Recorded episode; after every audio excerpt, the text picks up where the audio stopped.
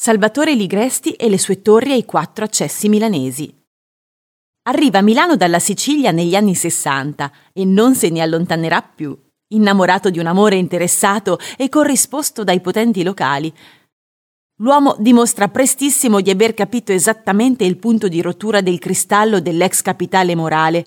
Si avvale agli inizi della carriera del tutoraggio di alcuni compaesani arrivati Fu proprio l'incontro con Ursini, finito in disgrazia dopo il crack, a spianargli la strada per il grande salto, l'acquisto del 10% della compagnia assicurativa SAI.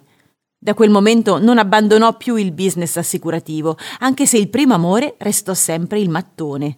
A Milano intercettò gli anni dell'iperattivismo craxiano e del consociativismo, quel laboratorio politico tutto milanese che vide socialisti e miglioristi stretti in un matrimonio nel segno dell'edilizia, il cui beneficiario pressoché esclusivo fu proprio lui.